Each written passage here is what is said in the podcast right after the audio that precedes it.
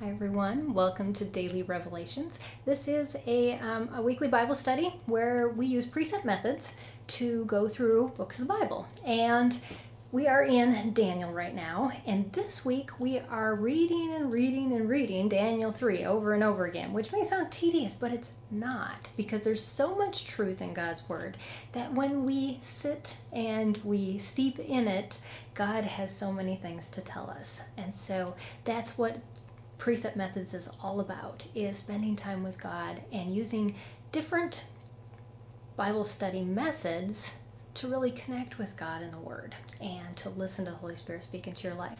So today is our fourth day in Daniel 4, or Daniel, sorry, Daniel 3.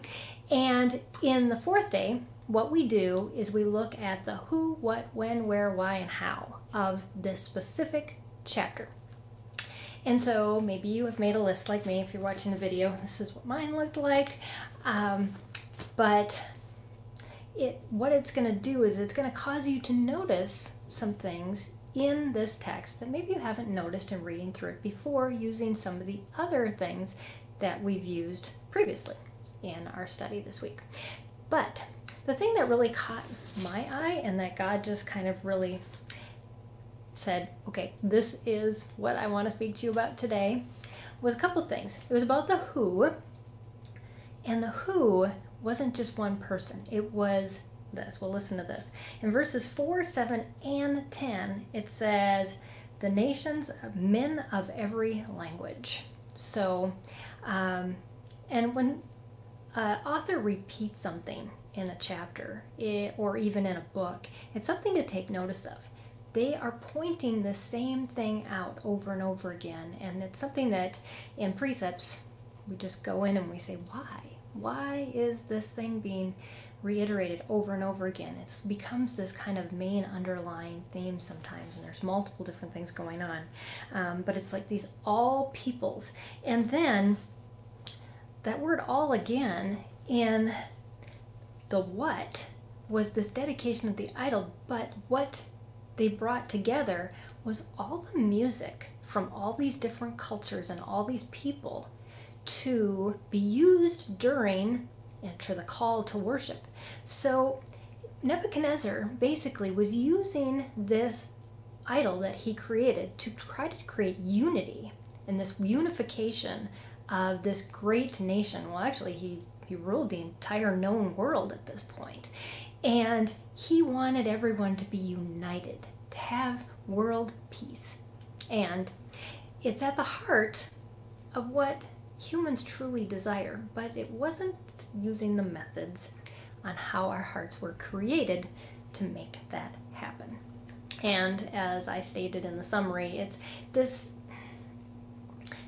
over and over through history, we see rulers and leaders try to unify people and people groups through things and through these idols, through worship, through um, through various means of unification, and it never lasts. Yet, there is a lesson to be learned in this. So, um, what I wrote is that, and as I was thinking through this and praying through this and and reading more and kind of looking at the, the how and, and all of this that, that I was putting notes on was that, um, that in the end it, it backturned on Nebuchadnezzar because even though he didn't say that God was the great unifier, he did point out that there is no God who is able to save in the way that um, Shadrach, Meshach, and Abednego's God saved.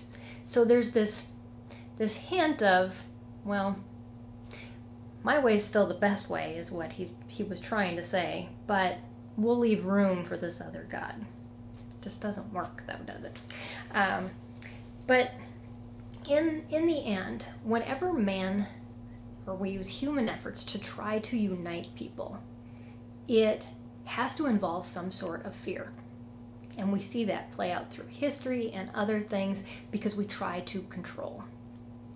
And it's not the kind of fear that makes you feel good. It's the kind of fear that I don't want to get in trouble, which we can see is very clear and evident in this chapter. I don't want to get thrown in the fiery furnace, so I will comply, um, even though maybe I don't want to.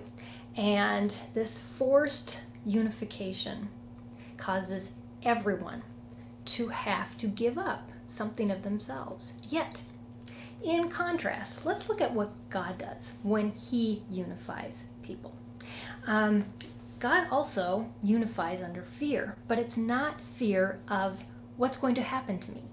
It's fear in awe of who He is and how He uniquely works in each of our lives to knit us as a peoples together to be perfectly unified through Him. Excuse me. So, in the end, what um, what we get led to is not to troubles, but to trust. And unification under man's rule is always going to lead to more troubles. And eventually, um, usually some sort of civil war.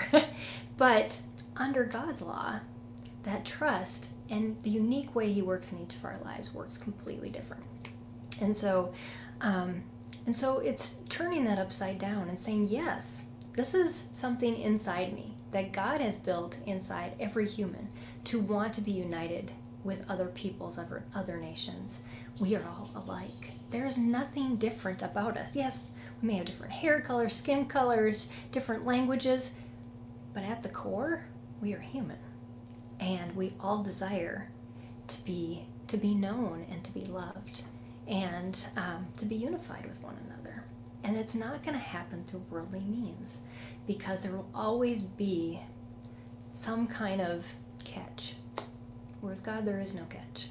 And um, so, so that's my message today um, of what I got out of the who, what, when, where, why, and how. Um, I hope that you dive in and see what God has to say to you, and um, and come away from Daniel three with um, a personal message of something that the Holy Spirit is stirring your heart about. So, thanks for joining me on Daily Revelations. I will see you again tomorrow as we wrap up the videos and audios for this week. Bye, everybody.